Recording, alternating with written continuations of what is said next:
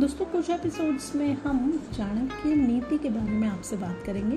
चाणक्य नीति में एक जगह और ये मैंने पढ़ा था कि कोई कार्य शुरू करने से पहले खुद से तीन प्रश्न कीजिए कि मैं यह क्यों कर रहा हूँ? इसका परिणाम क्या हो सकता है और क्या मैं सफल हो जाऊँगा?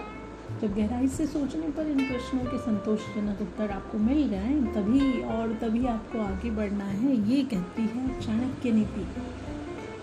इस बात में चाणक्य नीति की हम समझ सकते हैं कि जब भी कोई कार्य हम करते हैं तो सबसे पहले कौटिल्य द्वारा दिए प्रश्नों के उत्तर ज़रूर हमें प्राप्त करने लेना चाहिए।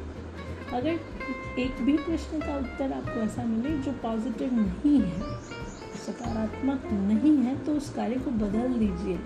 वह कार्य चुनिए जिसके लिए आपको सभी प्रश्नों के उत्तर सकारात्मक मिलते हैं पॉजिटिव मिलें। अगर ऐसा हो जाए तो फिर अपना कार्य शुरू कर दीजिए। तो दोस्तों, चाणक्य नीति को पढ़ते पढ़ते हम आपसे मिलते रहेंगे।